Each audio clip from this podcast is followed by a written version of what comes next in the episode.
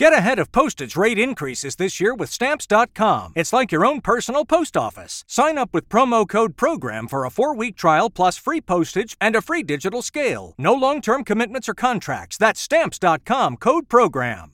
This podcast is a member of the Voices of Wrestling Podcasting Network. Visit voicesofwrestling.com to hear the rest of our great podcasts, as well as show reviews, columns, opinions, and updates across the world of wrestling. To the highway in a brand new day. Over gotta let it go.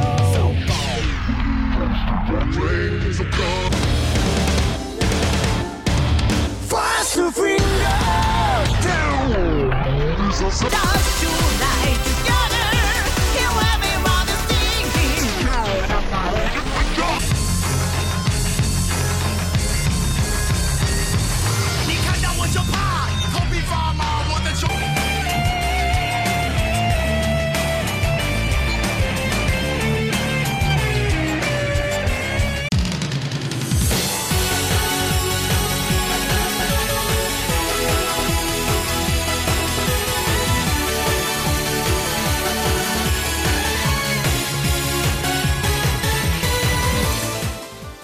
Welcome back to Open the Voice Gate for August 24th, 2021.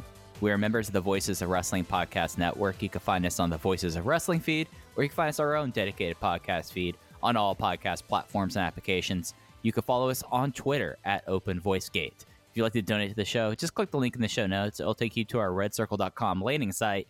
You click the red box that says sponsor this podcast, and you set up a one time or recurring donation. No obligation whatsoever, but we would like to thank all of our previous donors. I am one of your hosts, is your old pal, Iron Mike Spears, joined alongside my co-host and friend Case Lowe. In case we are kind of are in the dog days of summer, and the way it's playing out, I think, at least in Dragon Gate, is not at all what we were anticipating or hoping for. I, I am I off base in saying that?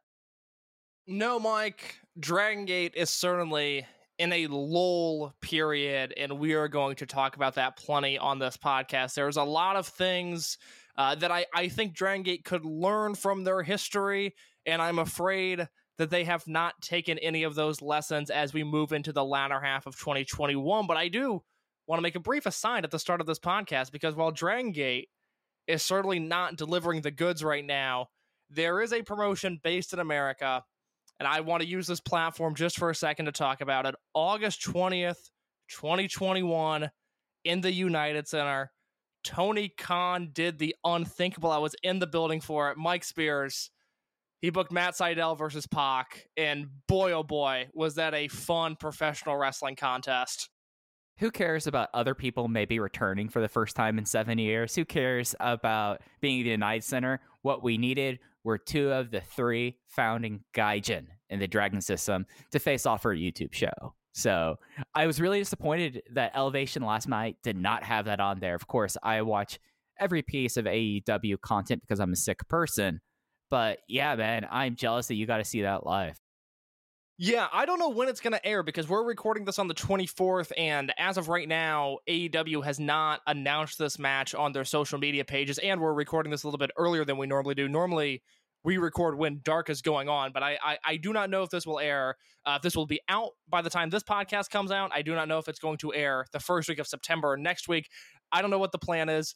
It's not a four star match. It's not spreadsheet worthy, but damn, was it fun to watch because it, you know the dark tapings are are bizarre. It's kind of a fascinating piece of business to watch just how quickly they get people in and out of the ring. The amount of matches they Oh, are able sure. to shoot in a in a 2-hour time period is honestly remarkable. It's such a well-oiled machine and most of the time on these dark matches you're getting uh you know one wrestler that has the jobber entrance that has you know no uh, entrance music, no lighting. They just come basically through the side and then end up in the ring, and then you know your star wrestler gets the the entrance music and whatnot. We got one here where Matt Sydal comes out, and then Pac comes out, and I was the most excited person in the United Center at this moment. I, I will say uh, because I, this pertains to the Dragon System, I kind of want to break this down for just a second. Like Sydal's music hit, and I was obviously very excited. He's one of my favorite professional wrestlers of all time not the biggest pop, which surprised me a little bit, just given who he's been working with recently, the amount of high profile matches he's been in, the fact that he's had, you know, a WWE career and this and that. He's been around for forever. didn't seem like Sydal really blew the roof off of the place. Pac came out, and what a monstrous pop that Pac got. Now, obviously, everything in comparison uh, fails when you look at what CM Punk did later that night, but considering the core AEW roster, obviously Jon Moxley got the biggest response. I feel like Pac was really in that upper echelon of responses. And then, Mike, I don't know if this person wrestled on the last AEW show you went to or not, but the pop that Evil Uno got when he came out, I thought The it was whole- Hulk. I I thought it was Hulkamania in '84. I could not believe the sound the United Center made when he came out. it, it's something that I went to the Miami Dynamite, so right when they started back on tour, it's insane how over the Dark Order is. Like, and I was someone like this is something that I talk more about on the sister on our sister podcast.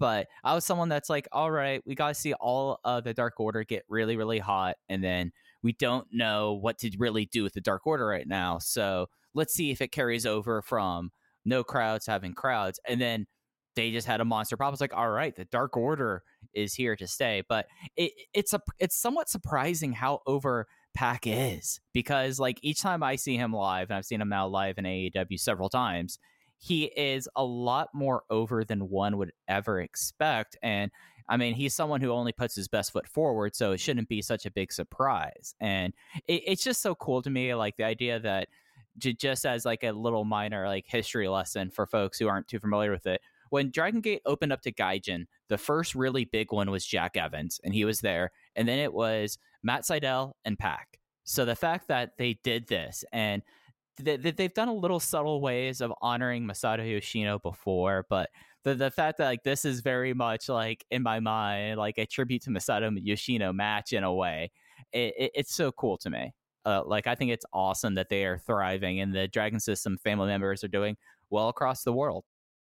Yeah, it's a super fun TV match. I think it would have gotten a really good response had it ended up on Dynamite or Rampage, but it's going to be buried on Dark. So, but be sure to go out of your way to watch it. It's the first time those two have ever wrestled each other in America. They've had two singles matches, both of which happened in the UK.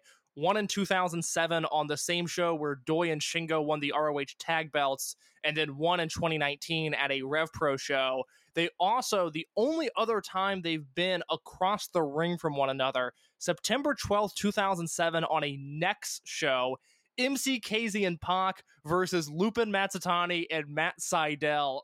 Boy, would I love to get my hands on that footage. My main man Lupin Matsutani. I mean, he's only on the network in very few instances. Just throw up all the nexus. Like you, you know how much of a good time I would have if I'm bored and it's like, oh, it's a Dragon Gate next with uh, MCKZ, Ape Kamada, and Lupin Matsutani. Come on, get out of here. That that's like my dream right there. Oh, if they ever unloaded the Next archive, that would become, you know, what we were doing with Dragon Gate USA. I mean, we would just review all these next shows because there are four matches. Uh, none of the matches, or hardly any of the matches, are over 10 minutes long. But this is the earliest footage we have of so many guys, and I, yeah, I would, I would kill for some of this next footage. I'm looking at a show right now, next 27, Jorge Rivera versus Tozawa, and Masato Yoshino versus MC KZ in the main event of a next show. I am Oh, all boy. about that life, Mike Spears. I am all about that. I'm just thinking about like Skida versus Tozawa and what that possibly could be any stretch of the imagination. You know, I mean, that's just wild stuff. And this is like Next was like a really kind of cool thing. It only like made TV very erratically, but it's kind of like for for those who are joining on now, like the one future match that we get that we're starting to get every televised show. That's what Next was, except it was just that. It was originally in the Sanctuary, which was the building that Dragon Gate was based out of for 14 years. And then now it is based, or it was based in Kobe Lapis Hall, where they've done all their empty arena wrestling at. And it's what it kind of turned into Prime Zone, which, you know, I don't have to say too much about my love of Prime Zone. It is one of my favorite things that Dragon Gate's ever done.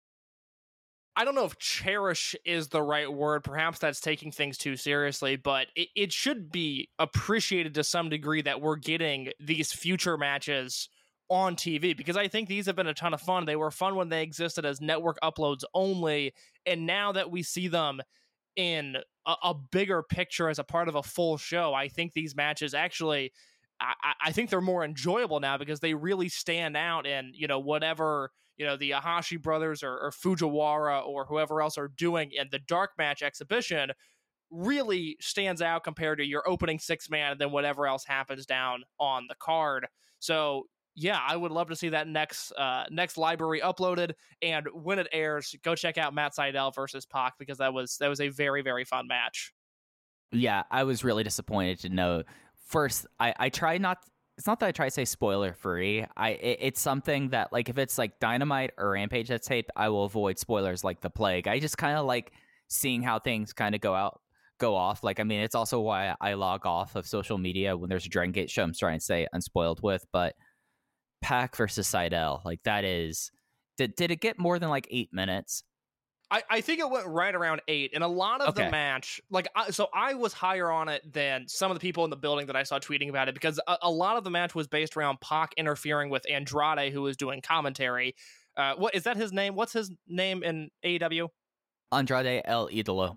That's what I thought. All right, yeah. Which look, I think he's going to be a dud, and I, I'm worried that he's not going to be able to get a good match out of Pac. A lot of the matches, those two bickering back and forth and going up the ramp, and you know Pac is trying to yell at him from there, which I thought was super entertaining. Uh, but there was enough in ring action this.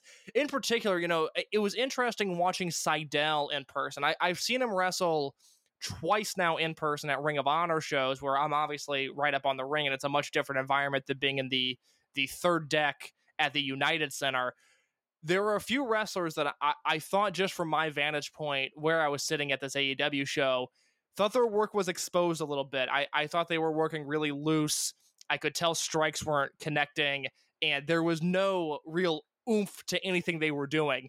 Sydal, Yeah. on the other hand, jumped I, I guess not off the screen. I guess maybe jumped off my eyeballs. I mean, I, I thought everything Sydal did looked so so crisp in this match, and then you obviously have Pac, who is eh, to a degree this era's Bret Hart, the excellence of execution. I've never really seen Pac make a mistake in the ring. Se- Sydal was right there with him. It's it's something that I would like to see going forward. I wish we would get some Death Triangle Sydal brother interactions. I hope we get more Matt Sydal on the show because you know, we we talked about him with Alan when we did our, our greatest wrestler ever show regarding the Dragon System guys. Was Mhm. we all love Matt Sydal? We think he's the man. We we we've loved most of his career, but it seemed like his best days were behind him. And I just at this point, you know, kind of chalked him up to being an aging veteran and someone that was nice to have around, but not really someone that I would expect great matches from. And then like a month later, he had the Kenny Omega match, and then all the stuff he did with the Young Bucks, and all the stuff he's been doing with Mike ever since. And he has just reminded me, shit, man, Matt Sydal's really, really good at this. Like, what an excellent professional wrestler.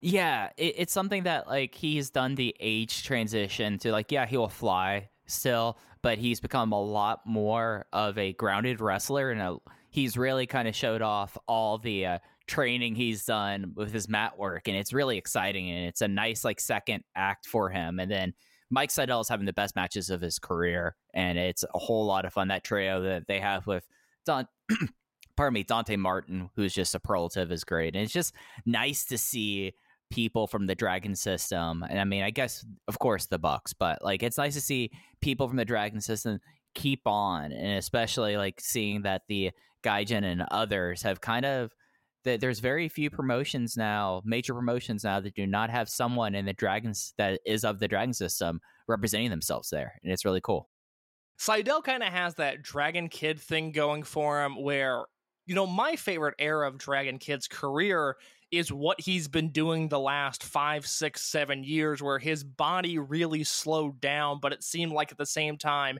his mind accelerated. In those 15 years before 2013, 2014 that he had been wrestling, it seemed like all of that had been leading up to a point where now he had become just an incredibly smart and sensible wrestler, and that's not to disregard the breathtaking innovation that both Sydal and Dragon Kid have provided. But I really like this era where they can't do everything that they used to, and they can't take all of those insane, glorious but stupid bumps that they used to. and now Yeah. they're working with, you know, Dragon Kid's working with his brain, Matt Sydal's working with his third eye. I think those are of equal value and it's really entertaining to watch. I think for both guys, this is personally the most I've enjoyed them in their careers. Dragon Kid, again, anywhere from 2014 onwards, I guess you could say. And then Sydal, once he's turned up this run in AEW, like I said, I think this has been the best work of his career, at least for what I value in wrestling. Yeah, no, I've enjoyed this Matt Sydal even more so than Typhoon and New Hazard Matt Sydal. Like this is really kind of cool stuff, and I, I like seeing people like flesh out their game in the way that he has, and it's just very nice to see. And yeah, no, Dragon Kid. Uh, I guess we could use this a little bit as a transition. Dragon Kid, at least since Kobe World, has been the most consistent wrestler in Dragon Gate in my mind. Like he's very consistent and he's like realized or it's something that like maybe it's just standing out given the rest of the card that like he's really really good at taking the heat and getting beat down and that's kind of like along with the future stuff that's kind of been the stuff that's like spoken to me from these first shows after uh, kobe world and speedstar final. Well can we talk about the sneaky great year that dragon kid has had? Because Yeah, he, let's he obviously had he had the dead or alive cage match which uh, you know was not the most spectacular cage match they've ever had but i think we both really liked it and then he had that stretch this was all of may and june pretty much where he goes from the cage match to another singles match versus sp kento which i really liked that one. That was in the empty arena king of gate show. The kz match the Ata match which i thought was one of the more enjoyable dragon kid versus Ata matches even if i don't think they have very good chemistry. And then he Right. had the the susumu match in sapporo which i get the impression just from well, I, I, this will be rampant speculation. I, I I don't necessarily have anything to base this on, other than the fact that I feel like I saw multiple wrestlers on the roster tweeting about this match, and it was very quickly the director's cut from this was uploaded to Dragon Gate Network. It seemed like they made an effort to get this match out there in a way that would that would last longer than just the seven day viewing period that we rate that we normally get for the Dragon Gate Network. So I get the impression that you know we both liked Susumu versus Dragon Kid, but I think there are people out there that thought even more highly of that match than we did. And then ever since then, he fits into high end great. I love his role there. I thought he was excellent at Kobe World. Dragon Kid has been shoot great this year. yeah it's just something that really has like spoken out to me and i'm sad that, that Benkei and dragon kid has kind of tailed off after that challenge because that was a fun tag team as well at speedstar final Yeah, that was a really fun team, and that's one of those where I think if they would have won the belts there, we would have fully been on board with okay, let's give these guys six months. You know, let's let's let these guys work a little bit. This is a very fun tag team. The nature of the beast, though, is that they ran into King Shimazu and Susumu Yokosuka, and I don't want to see those guys losing the belts anytime soon because I do think that is a special tag team that has a boatload of potential. But this goes back to kind of what I said about Dragon Kid uh, to reference that podcast again that we did with Alan, where we were talking about the best wrestlers in the Dragon system. Where, you know, if I if I'm making a list of the 100 greatest wrestlers of all time, Dragon Kid is probably not on that first draft, and then I probably put him on that second time. But then I think, well, nah, he's Dragon Kid. I don't really want to put him on there. But no, you ha- to me, you have to. 21 years now of consistency, of innovation, of uh, thoughtful storytelling in wrestling. I always pointed the Flamita match at Kobe World 2014, where we had seen Flamita do some batshit things already. He had that crazy match with Susumu Yokosuka that I think defined the rest of his career. I still think Flamita is getting booked off of him versus Susumu at Dead or Alive 2014. That match literally made his career. But I in mean- Japan, uh, go ahead. I I mean, he's the monarch now. I, I he's spooky. Spooky gets booked. Did you see the? F- uh, I almost, I almost swore Oh, for no reason. The, The, the flam bump, fly the- to the floor. the- Yes. what the hell was that, Mike? That is the gnarliest bump I have seen this year, and they did it in empty arena Ring of Honor, which is incredibly depressing. But Yeah. Yeah. Through a table. Through a table. so uh, basically, a one-man Spanish fly off the top rope through a table. And they did it in front of no one. This was uh, uh, Rey Horus and, of course, demonic Flamita, which man, I would like to see that back in Japan. That would that would be great because we made fun of Flamita for so long for just coasting in with the same character, and it's like, well, it's the middle of July. Flamita's going to challenge for the Brave Gate belt. It would be great if he came back and was demonic Flamita and had to had to change things up. But before there was an evil Flamita. There was a 19 year old in Japan who was turning heads all across the world, and he had this very methodical, very smartly laid out match with Dragon Kid at Kobe World 2014. It's on the network, and it was not necessarily the insane, you know, we're going to trade Dragon Ranas and we're going to do, you know, something you guys have never seen before. It was really kind of just a very basic match with a very clear build, and it ends with Flamita kicking out of Dragon Kid's biggest moves and then getting the win. And I do feel like for as fun as Flamita was before that, and for as fun as he would be after that, that is the match that really established him as more than just a fun foreign wrestler in Japan. That really gave him some credibility and kind of said like, okay, you you belong here now. You've proven you can be great against Susumu, and you've proven you can be smart with Dragon Kid, and and you have a home here for as long as you'd like. Yeah, and it's something where that match, I I can't put Flamita on the same tier as Pac or Ricochet or really Matt Sydal, to be honest, just because they were the first ones to do things and they were like really like deep in there. But Flamita, I mean, if we're talking about our Mount Rushmore of Dragon System Gaijin, he has to be the fourth one up there with Ricochet, Pac, and uh, Matt Sydal, if you ask me. Like he he really made his career off that match, and it's cool to see him take COVID and revitalize himself, and you know, getting turning to like a mini Hechicero in a way. But it, the the one thing I'll say is if he comes back, he is not hitting 83 kilos by far. He's blown past the Bravegate division in more ways than one. We're gonna get John Hernandez on here. A little insert of John just doing like Flamita's back report because that was that was the topic of conversation Friday in the Voices of Wrestling Slack was uh, the state of Flamita's back and perhaps some of these substances that he has been taking to to uh, I, uh allegedly. It's just Amount- pizza. It's just it's pizza. just it's just a lot of uh, for lack of a better term, back knee going on with demonic Flamita. You raise an interesting point though. Mount Rushmore of Dragon Gate Gaijins. I think you have to put Pac, Ricochet, Sydal on there. We'll debate the order in just a second, but your fourth vote is going to Flamita over, say, Rich Swan. Yeah, yeah. I mean, I I just think that Rich Swan didn't have the tenure really long enough, even though that Rich Swan arguably did his best work in Dragon Gate and really blossomed into the wrestler that folks can see to get today. I just look at Flamita and he has the tenure between his stints there. He has the fact that I mean, if Rich Swan shows back up, the company be like, oh yeah, I kind of remember that guy from like 2012.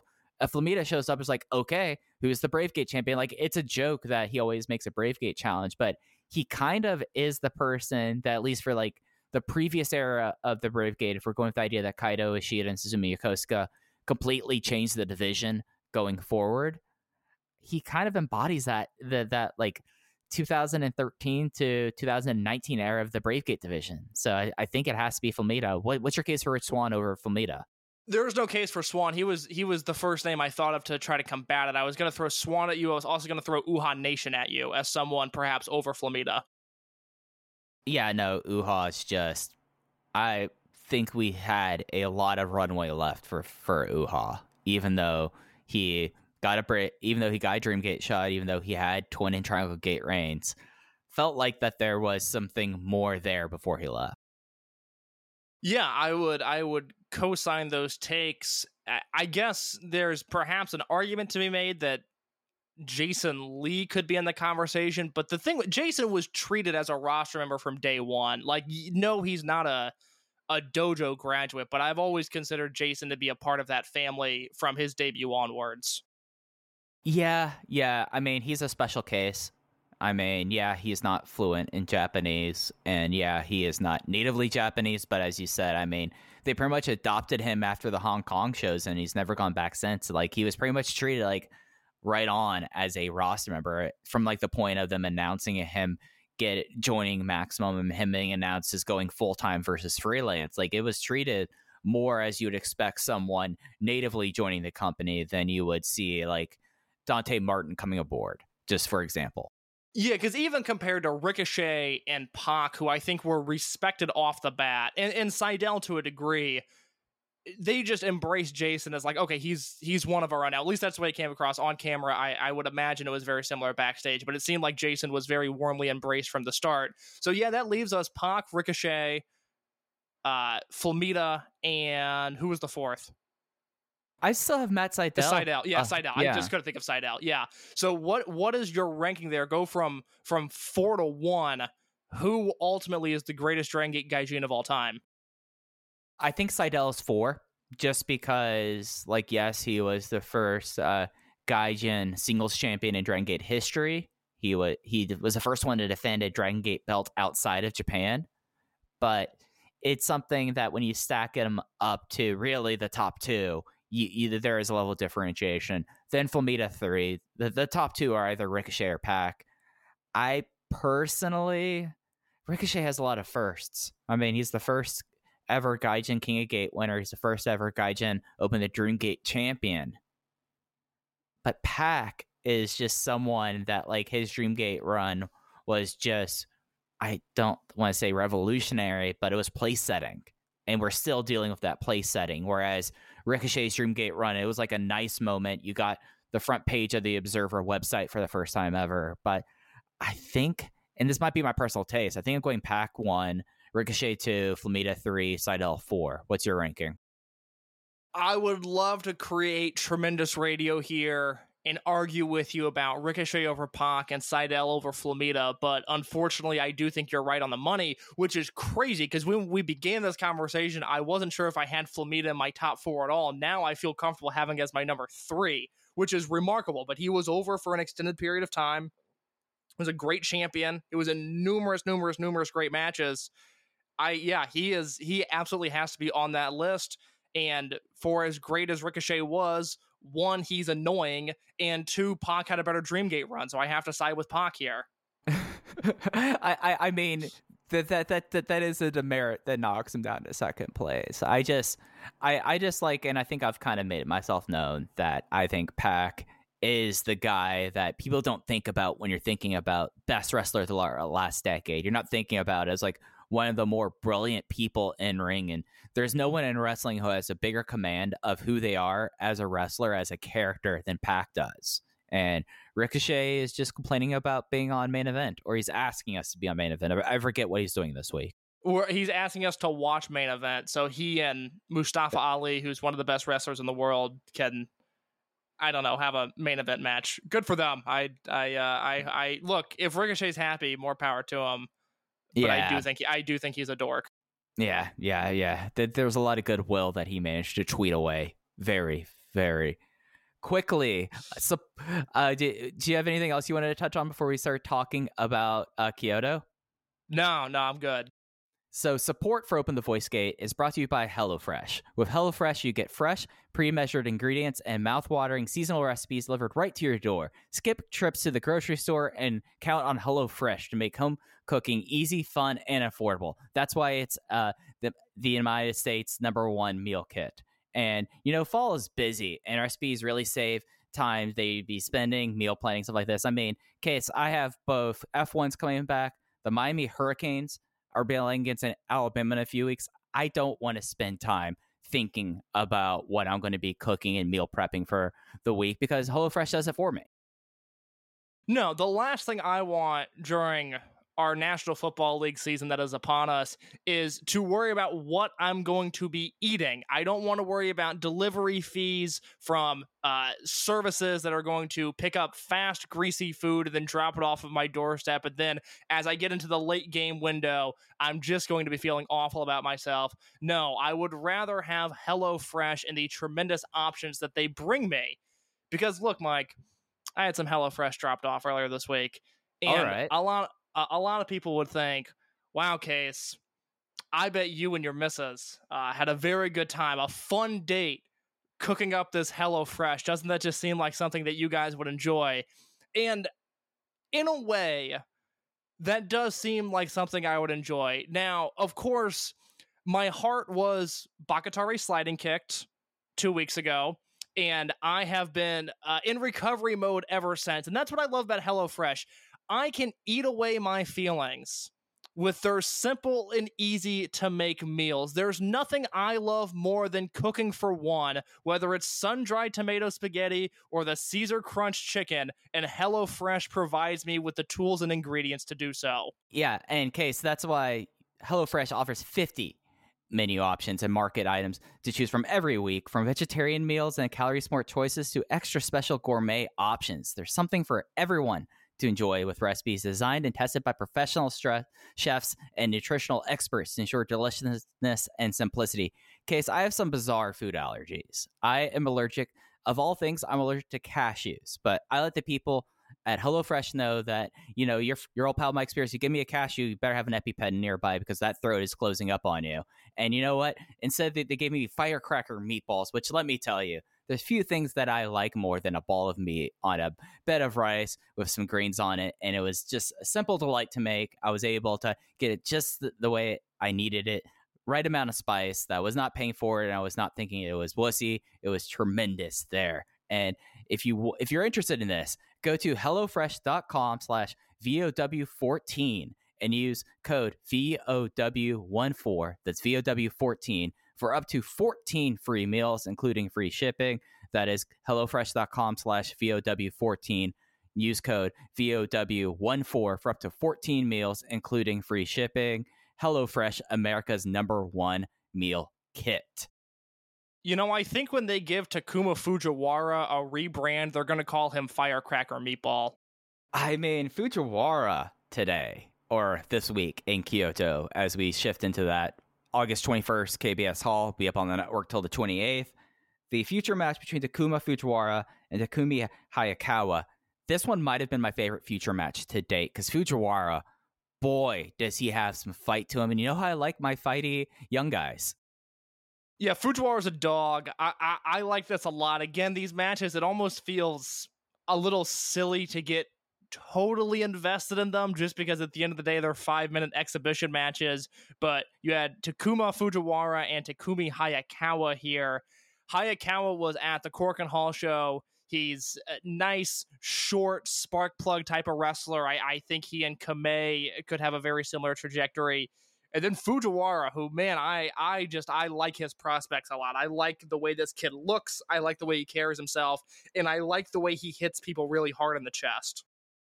God, he was lighting up Fuji uh, Hayakawa really well. It was something. And yeah, no, I like Hayakawa. Hayakawa checks a lot of boxes with me, but it's something where it's kind of more difficult to see what he might do there. Whereas you put Takuma Fujiwara in there with, I think, almost all of the roster, and you give him four or five minutes, and I'm pretty confident right now he's ready to go. Yeah, he feels not not complete, but he certainly feels farther along than I think anyone that we've seen in these future classes. With uh, honestly, maybe including the Yahashi brothers.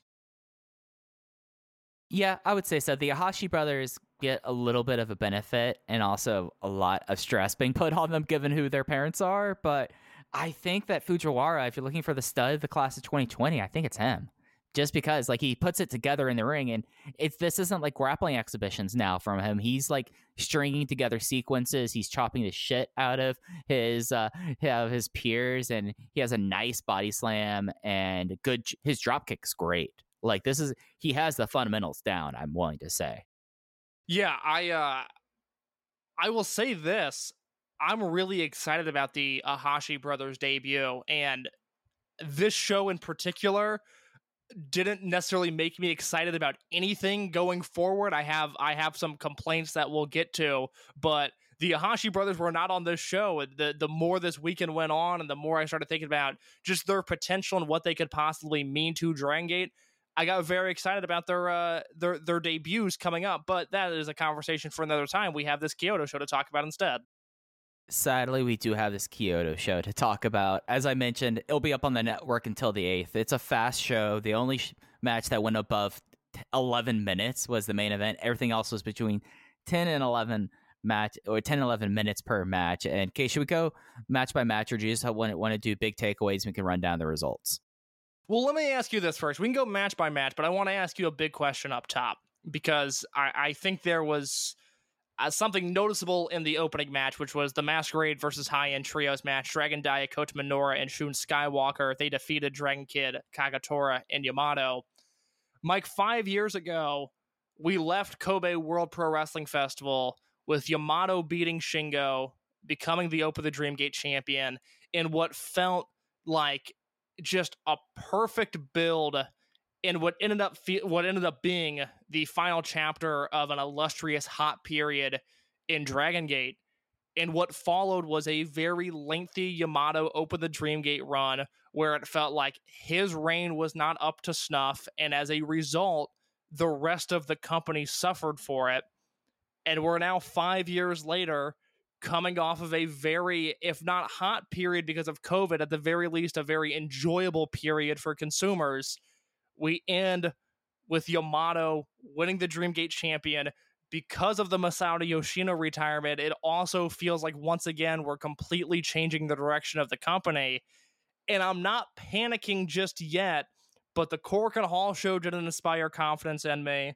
The Fukuoka double shot didn't inspire confidence in me and this show did not inspire confidence in me. So, Mike, I, am not necessarily looking for a specific answer. I don't know if you need to have anything concrete here, but what lessons should Dragon Gate have learned from five years ago when it seemed like Yamato got the belt and everything cooled off? Because I'm now worried about it happening again. Well, I mean, the number one lesson that they put in action is not to have Summer Adventure Tag League completely kill a hot title run because you can't have a title match because you're doing a tag league. So they've learned that. But the thing that they did not learn is you can't spin your wheels coming out of Kobe World. And it's something that in the past we had like the five unit survival race, which was a good thing coming out of Kobe World, going into Dangerous Gate, where they basically had a league where the two bottom units would face off to see who would get disbanded. And this year, we have this four unit exciting battle that's going on.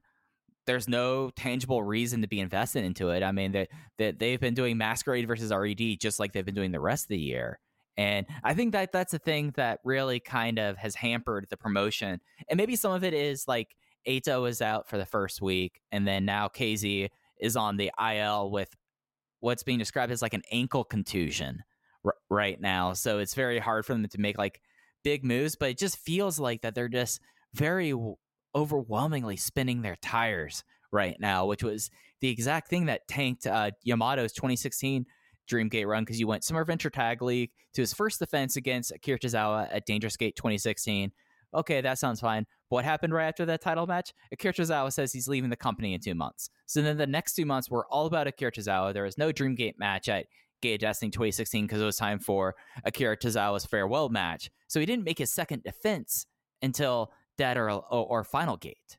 And it just completely tanked it. And you like you look what's going on here, and yeah, we do know that he has a defense coming up at, at Dangerous Gate, but it's against possibly Kai, who we've seen a lot of that over the last 18 months uh, versus Benkei. One of Benkei's title defenses was against Yamato in 2019 and against Masaki Mochizuki, which that is a fresh matchup. Masaki Mochizuki hasn't had a title match in several years. There's only so many more years you could probably put him in title matches. But there's just two out of three options there, case feels like spinning the wheels, and that tells me that they didn't really learn much. Yeah, it's it's a bummer. I, I don't like this feeling that I have about the promotion. I I thought the three way when they announced it, thought it was wacky, thought it was, you know, one of those let it play out situations, but we're now seeing the build to it. And, and the closer it becomes to being a reality, the more bothered I am by it. Again, we still have unanswered questions with Kota Minoura and how he fits into the Dreamgate picture. And I do think that's actively hurting the company because, again, the answer doesn't have to be Yamato versus Minoura at Dangerous Gate. But there does need to be some explanation as to why he's not, at the very least, in the title picture, why he's not in consideration. Is Yamato ducking him? Is Rio does Ryo Saito have a personal grudge against Minoura and is preventing him from getting a title match? Like we do not know at this point, and that is frustrating to watch unfold because it seems like that is kind of my big question mark. But then again, you know, the Kai match is stale. I, I thought we had the perfect blow off in the no ropes match. I don't want to see them do it again under any stipulation. The Ben K match, which, you know, great, it's been two years since we've seen it. I'm sure it'll be great, but it's two years after they just had this match in the same venue at the same show. And also, now they're in the same unit. So that seems bizarre. And then you have Yamato versus Mochizuki, and this is probably the least interesting way to get to Yamato versus Mochizuki, which is historically one of the best matchups this company has. Yeah, so and, and this is a promotion that very much like is dependent on how the units are and how the Dreamgate situation is. Well, the units are in this weird period where RED's coming up on their third year anniversary. That's incredibly long for a heel unit in Dreamgate, even though heel units last a little bit longer. And then the Dreamgate picture is just muddled. So top down, it's just not necessarily a fulfilling time and not really where I would be wanting to go after your biggest star in the company has retired. And we've already started to see at least box office a little bit of a impact of that. It's also hard to really judge given the last 20 months. No, I really thought they made a mistake not doing a big angle on the Korakuen Hall show this month. I really thought Doi would be involved in something huge. They didn't go in that direction. But now the, these shows feel like the same, you know, Road 2 shows that we saw in late March and early April, where we were either building up to Yoshino returning to the ring or building up to the cage match that had been booked for a very long time at that point. Just nothing ever the, the ball has yet to get rolling this year. We're always just slowly pushing things along and right when it seemed like we have we, we had momentum coming out of world they're now doing a hard reset but they're doing nothing exciting about it they're once again just starting from from ground zero and it's very frustrating to watch this company who was so hot in the second half of last year and consistently, you know, this is never their best period. They always take a second to get going out of Kobe World. But now I have history on my side to say, oh, wait, Yamato's world champion, and they seem to have a lack of direction at the Dreamgate scene. This is very troubling. Yeah, and it's something that when Yamato brought back the Almighty catchphrase and was acting a little bit heelish in his challenge, I was like, all right, we're starting to see Yamato with some edge here. And it just does not seem like that that's translating forward. And it's something where like yeah they still do have about a month until dangerous gate. There's a lot of tv between now and then but i mean the brave gates doing their own thing. Brave gate stuff no genuine complaints about that. But like twin gate division we really don't have much direction there's no one building up steam there Triangle Gate, I mean, Triangle Gate, they'll pick three people and they'll have that match at Dangerous Gate on the 20th. But I'm like, I'm looking at this. So they have Kobe Sanbo Hall this weekend. We have Nara also this weekend. So that's a Naruki Doi homecoming show. And then we have the full slate of another Korakuen Hall show in Osaka number two before Dangerous Gate. So they have five shows leading up to one of their biggest shows of the year. And we're still, there's still not a whole lot of direction. And yes, maybe it is something that they get through Dangerous Gate, they get everyone back healthy again, especially like unit leaders, and they kind of figure things out from there. But then you have a long break until uh, Gate of Destiny and Gate of Origin. So, I mean, you, you still have all of October to figure out. And it's like, look at this. Whereas maybe it was something last year that the fact that they pretty much ran a condensed six month uh, counter year for them starting in July. So like everything was happening hot and heavy. So they constantly had to start doing things there. But there was life there. And there is no life over the last four shows. And especially no life in this KBS Hall show, to be quite honest. Well, KZ having an ankle injury shouldn't derail whatever momentum you have to get to a Big Five pay per view because I, I don't think you can just get through Dangerous Gate. That needs to be a monumental show. That's one of your big shows of the year. And as we talked about with Jay a few weeks ago, Dead or Alive did not hit big. Kobe World and Speedstar Final, pretty much unanimous praise, but now you have to build on that, both obviously in terms of the Western fan base, which we're a little bit more connected to, but at home, still in Japan, you have to build on that. And, and now that Eita's back healthy, we saw him on this show. Shun Skywalker's back. Yamato's obviously the champion a, KZ ankle injury can't mean okay, guys, we're gonna hold up and just see what happens here because I have no reason to believe that KZ was going to be in any match of importance eh, on Dangerous Gate. Anyways, he was a guy that needed to be cycled down and then brought back up. So it's frustrating. Yeah, and it really is illustrated by this opening match, as you mentioned, Masquerade versus High End. Uh, Kota Minoura got the win on Kagetora with the gong in 10 minutes and 32 seconds. And we talked about him a little bit ago. My biggest takeaway here was Dragon Kid looked great, and we had Kid versus Dia stuff going on here. And that was really kind of exciting to see. They kind of kept them at arm's length during the Generation War for because of the fact that they're both dragons and they wanted to play it up later, I bet. But I that was kind of like my big takeaway from this opener was I liked seeing Dragon versus Dragon and you know the finish. I mean, the finishing stretch was fine.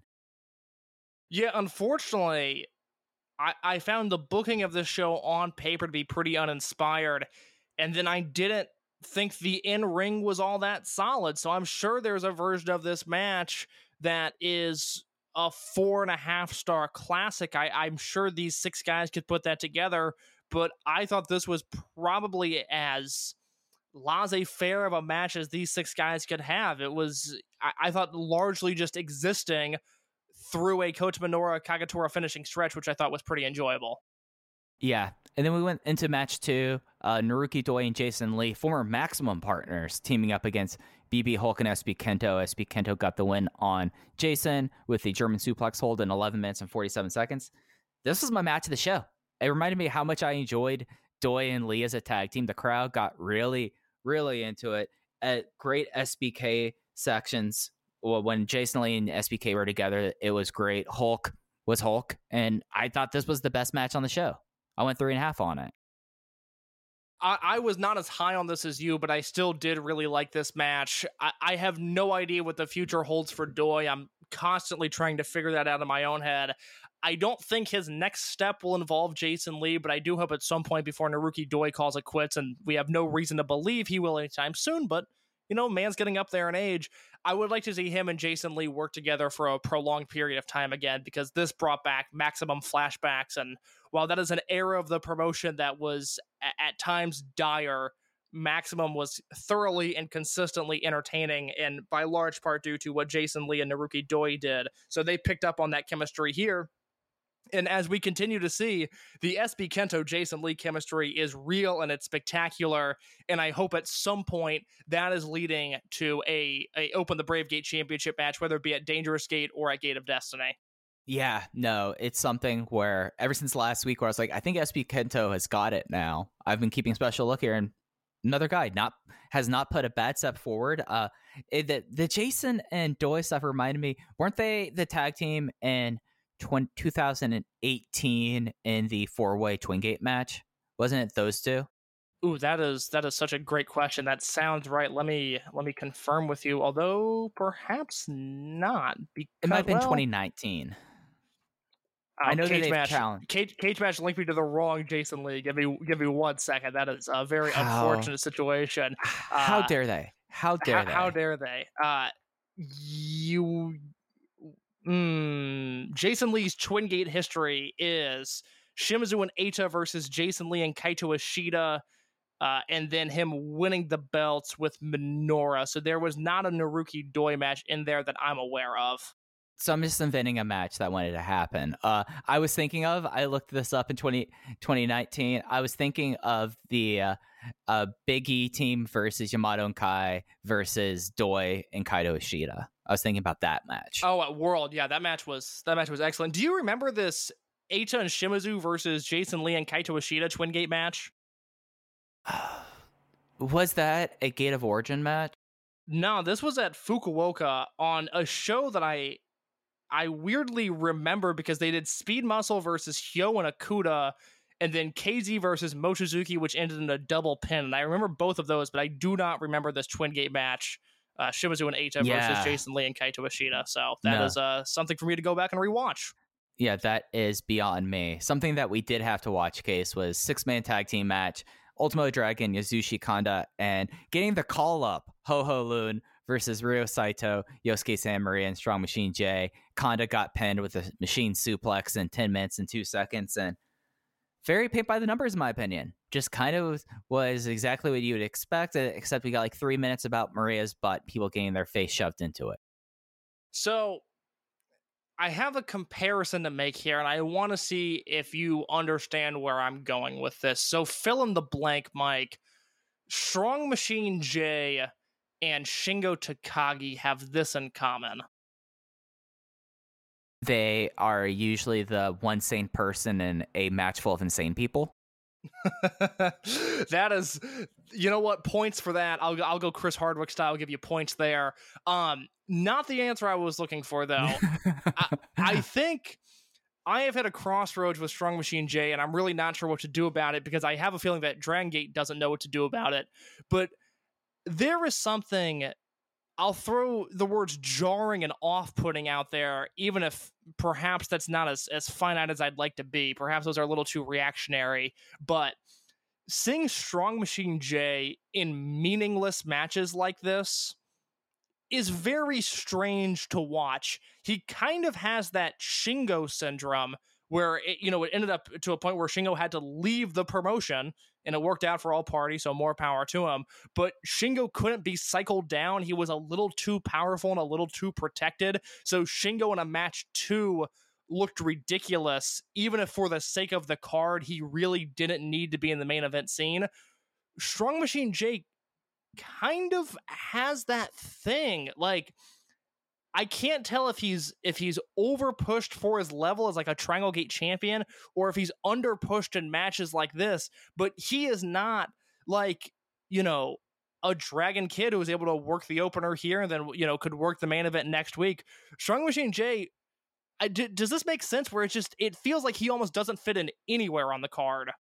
Yeah, and I mean, that's going to be I, I feel like he's going to have to compare the Hashi brothers just because it seems like that they're slotted as, oh, this is Strong Machine J's kid. Oh, this is the first pair of uh, wrestlers in Japan that have both wrestler fathers and mothers. Like, it just seems like that, like, that kind of thing is like where I could see it going because Strong Machine J does totally have the thing of like, he is just like when I made that joke about the sane person amongst a ring of crazy people, it, it is that he's out of place. So I, I totally see where you're coming from with that. And it kind of was on display here. I mean, not a whole lot of SMJ throughout this match. I mean, Ultimo Dragon probably did more than SMJ with this, but Strong Machine J got in there after all the uh, all the hijinks hit this the machine suplex on Kanda and got out of there. And that's like my only memory of SMJ in this match because he was just so out of place and just kind of sequestered in a way.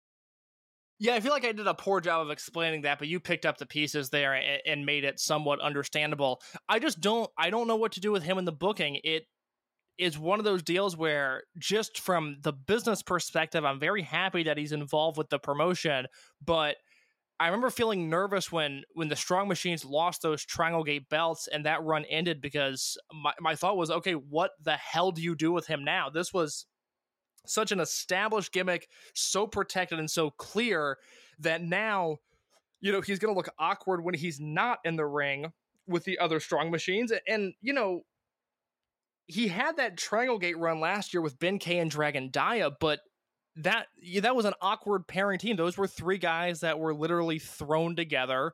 I don't think he particularly shined in that run. Then he got hurt. He's someone who they don't trust to have singles matches.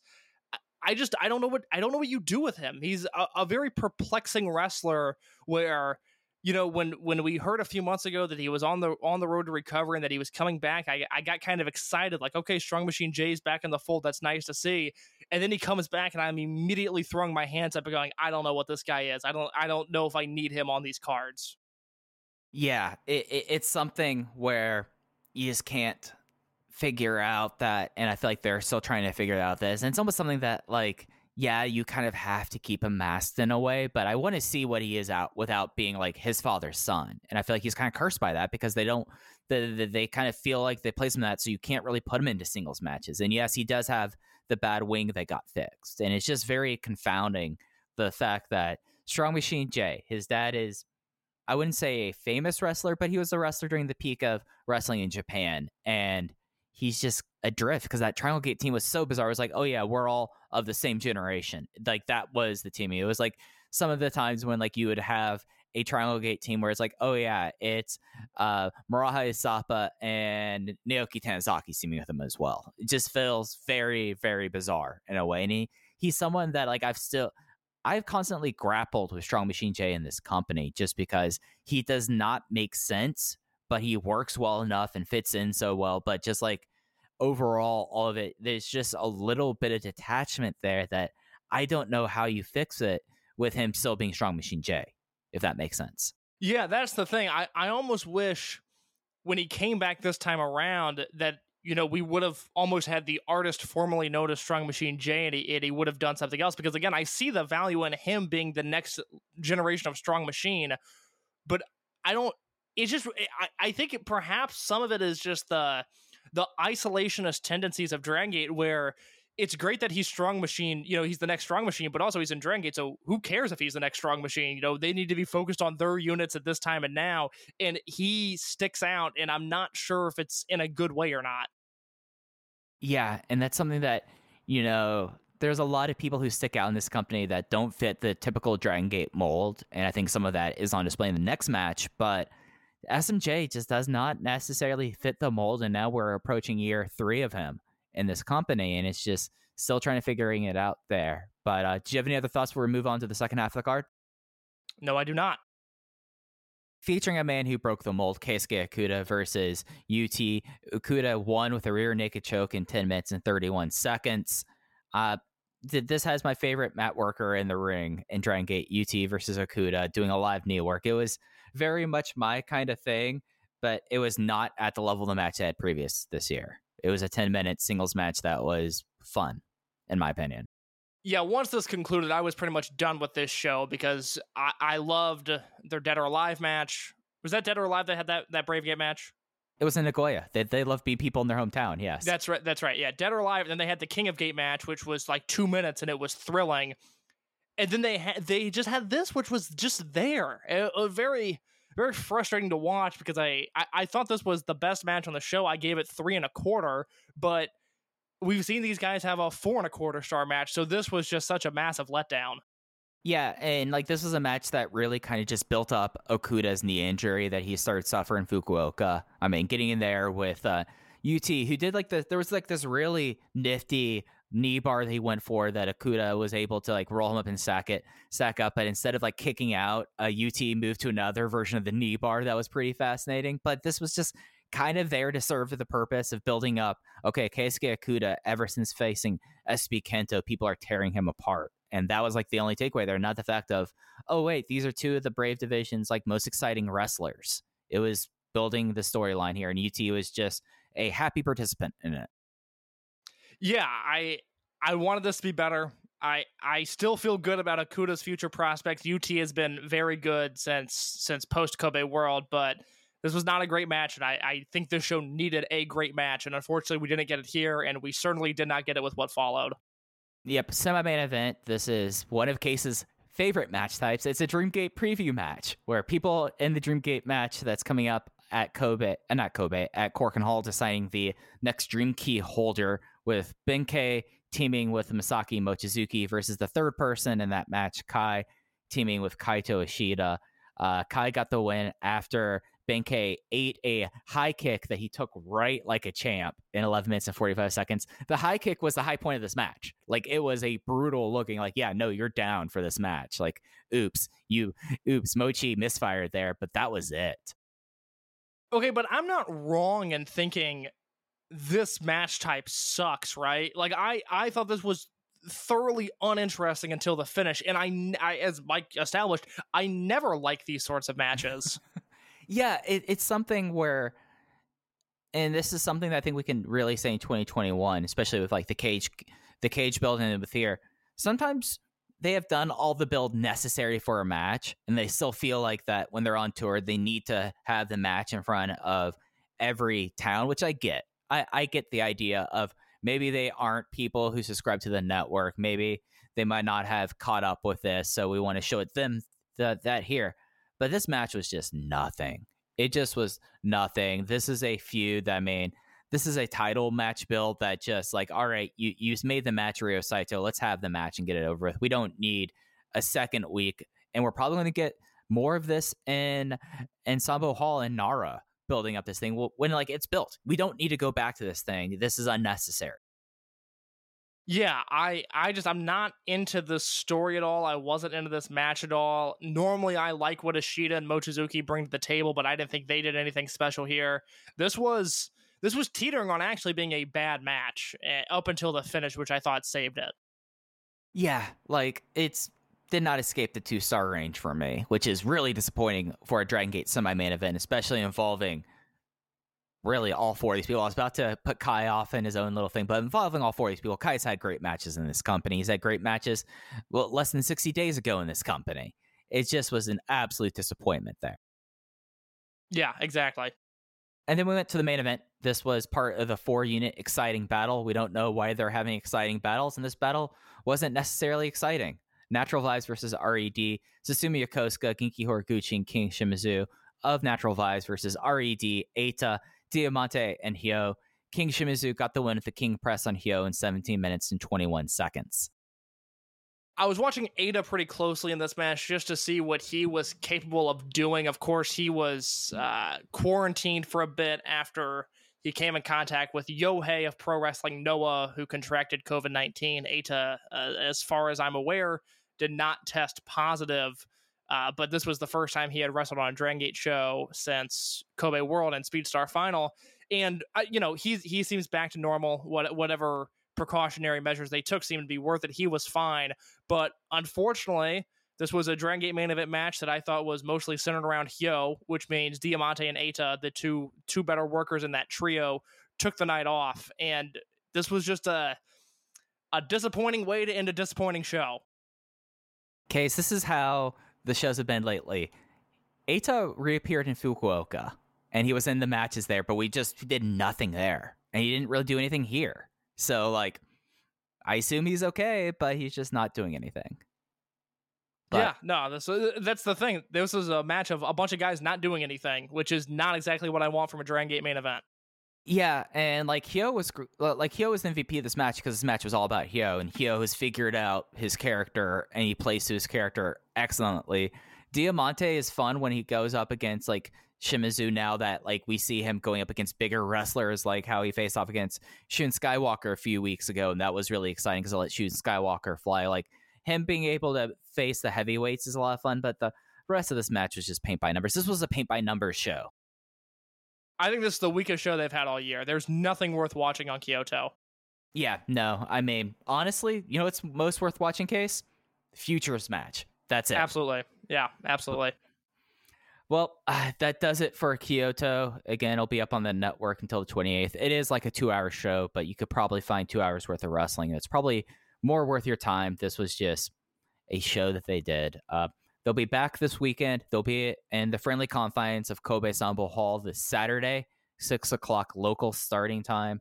And then they have Naruki Doi's homecoming, which, I mean, it's always nice to see the people of Nara come out for their favorite wrestler. It, it's lost a little bit of the shine. Okay, so you, you remember what the, the old story was about Naruki Doi and his homecoming shows? No. So when Naruki Doi was a heel in Mad Blankey and VerserK, he the heels in Dragon Gate are the only ones that do not participate in setting up the ring, doing concessions, doing like all the uh, front of house stuff. The heels don't do that because they're heels. They keep kayfabe in that.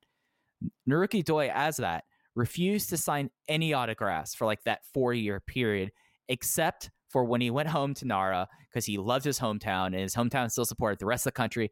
Uh, it, it kind of became a thing where he's like, the rest of the country can go to hell. I'm going back to Nara. And the the, the stories were that like everyone signed up at the at the audit at the autograph table because they had to get Naruki Doi's autograph, and there there was like a story, and I don't know if it's like truth not, that there were like Naruki Doi super fans going to the homecoming just because they wanted to get him to sign their Mad Blankey T-shirt because he refused to do it elsewhere, and that's like the notable thing about Nara to me. Also, they love deer. They love deer? The Nara deer. They have wild deer throughout Nara. It's like a big thing. Like that's why Naruki Doi has like antlers as part of his ring gear. Like like Nara is known as like the deer town and in Japan. Like during COVID, it was like a big thing of like who are feeding the deer now that no one's outside and no tourists are coming to feed the Nara deer. So at the very least case, out of this episode, you learned something about Naruki's hometown today. Fascinating. That was so much more interesting than anything on that Kyoto show. I mean, hey, I would love to go meet a Nara deer and then feed it and then go to Naruki Doi's homecoming show and get an autograph from him when he's not signing autographs outside Nara. It's a great time. So, yeah, this I'm glad you enjoyed it, Case, because I enjoy talking about it more than I did this Kyoto show. Very much so. Post pandemic plans, Mike and I are going to go to Nara, but uh, unfortunately, we're a ways off from that. But, Mike, that's all I've got this week. Yep, that's all I got too. You could follow us at Open Voice Gate. I usually don't like crossing the streams here, but if you're someone who's interested in other Case Low thoughts, be sure to check out the Everything Elite Patreon, where Case and Aaron Bentley did an excellent 100 minutes, almost two hours about the return of CM Punk. And you might have sold me a little bit more on CM Punk case on that episode because, you know, I veer more negatively towards him than obviously you do or Aaron does. But excellent audio. People go check it out on the Everything Elite Patreon. Very talented wrestler. I had a lot of fun doing that show with Aaron Bentley. So yes, uh, uh, worth worth a monthly subscription to the Everything Elite Patreon just to hear me and Aaron Bentley talk about our our straight edge savior CM Punk. There you go. I mean, I, mean I, I could not participate in that show as I'm not straight edge, but having generations of straight edge people on that show, I mean, it just says chef's kiss, chef's kiss. so, Thank you, Mike. all right. You could follow us at Open Voice Gate. You can follow Case at underscore in your case. You can follow me at fujiiheya. That does it for Open the Voice Gate. We'll come back next week to talk about the uh, Kobe Sanbo Hall show and maybe a little bit more about Nara Deer. Take care, everyone. What's so special about Hero Bread's soft, fluffy, and delicious breads, buns, and tortillas? These ultra low net carb baked goods contain zero sugar, fewer calories, and more protein than the leading brands, and are high in fiber to support gut health. Shop now at hero.co.